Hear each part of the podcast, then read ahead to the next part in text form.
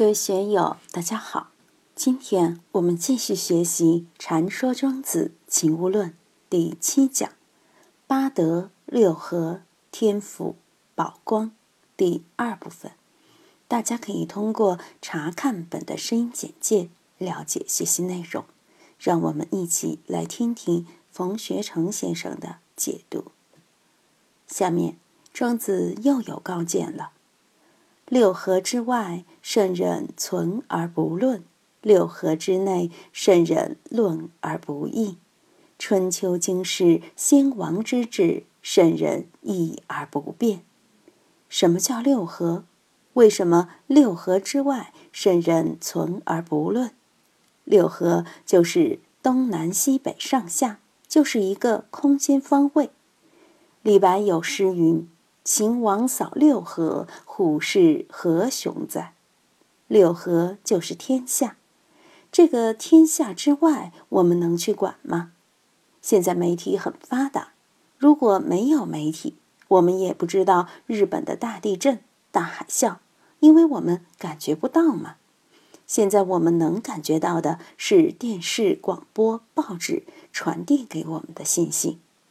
我们现在的感官系统延伸了，地球上哪个角落有点风吹草动，马上就有媒体给我们传播消息。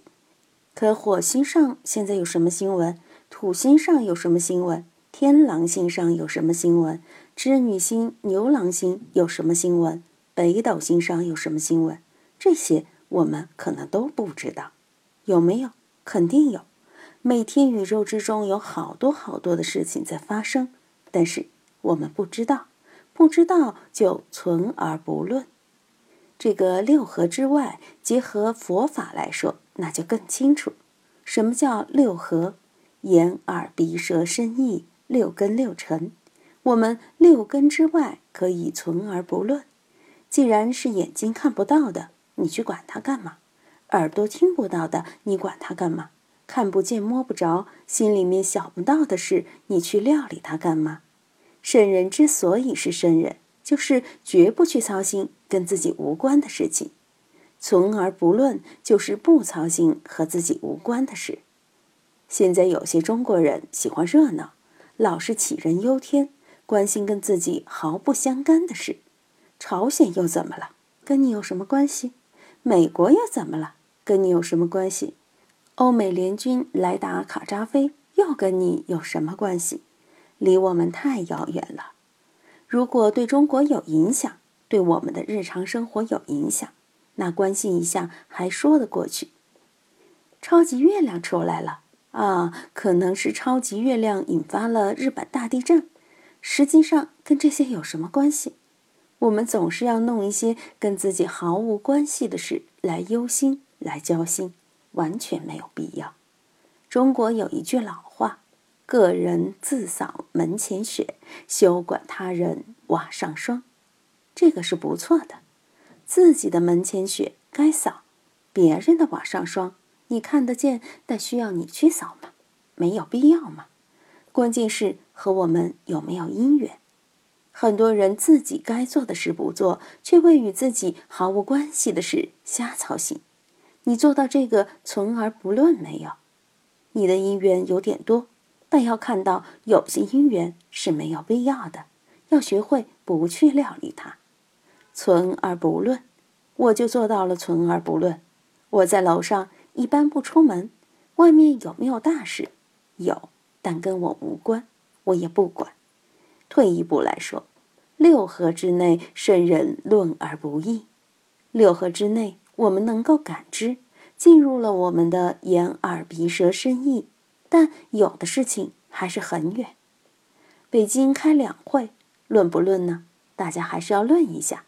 十二五规划议不议，就没有议的必要了。净慧老和尚主持他的寺院就非常高明，我只管我这个寺院围墙之内的事，寺院围墙之外的事，你们谁也别给我说，我也管不了。那就是存而不论，寺院之外，天翻地覆与我无关。那些事有政府管，有人民管。我这个一方住持，只住持围墙以内。围墙以内的事情，寺院里面的事情也很多，有是非，还有法上见地上的争论，也有各种各样的语言，但要论而不议。净慧老和尚听到了，也不怎么管，绝对不往细处去说。净慧老和尚有两大原则：听招呼，守规矩。在我这个寺院里住的人，就得听招呼，守规矩。戒律也不多，就是这两条。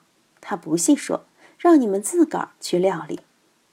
我们怎样使我们的语言操练到论而不议，点到为止，不往深处说？大家都知道“歧路亡羊”这个典故，也是道家的。杨朱的邻居羊丢了，道上有岔道，岔道上也有岔道，不知道羊跑到哪里去了。我在广州城里面，就是送我一辆车，我也不敢去开，因为找不到路，分不清东南西北，哪怕有卫星定位装置也弄不清楚。路在变，交通规则在变。广州的路口有时有四五条岔口，你都不知道走哪一条。论而不议，就避免了这些岔道口，因为我们的能力、我们的思维未必就能像佛祖一样无所不知、无所不能，要给自己留有余地。这也是庄子在前面说的“书使得其环中，以应无穷”的境界。存而不论是处于环中，喜怒哀乐之未发谓之中，都是存而不论。保持沉默就好，论而不议，只说这么一点点，牛都踩不烂。说东也不像，说西也不像，不知他在说是还是在说非。所以论而不议，这就是一个高明的人。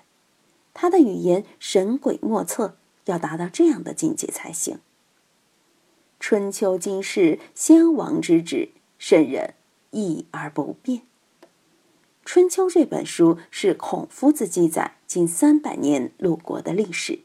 实际上，对周天子疆域内诸侯们的大事都有所记载。但各国都有《春秋》，不止鲁国有《春秋》。秦始皇焚书后，只有鲁国的《春秋》因孔子弟子的传承而流传下来，其他各国的史料就没有流传下来。春秋经世是孔夫子继承文武周公的治国理念，把周代的伦理规矩、政治理念、治理大纲都放在春秋这本书里面，并以此来批评当时礼崩乐坏的局面，相当于中国上古时期的宪法阐述。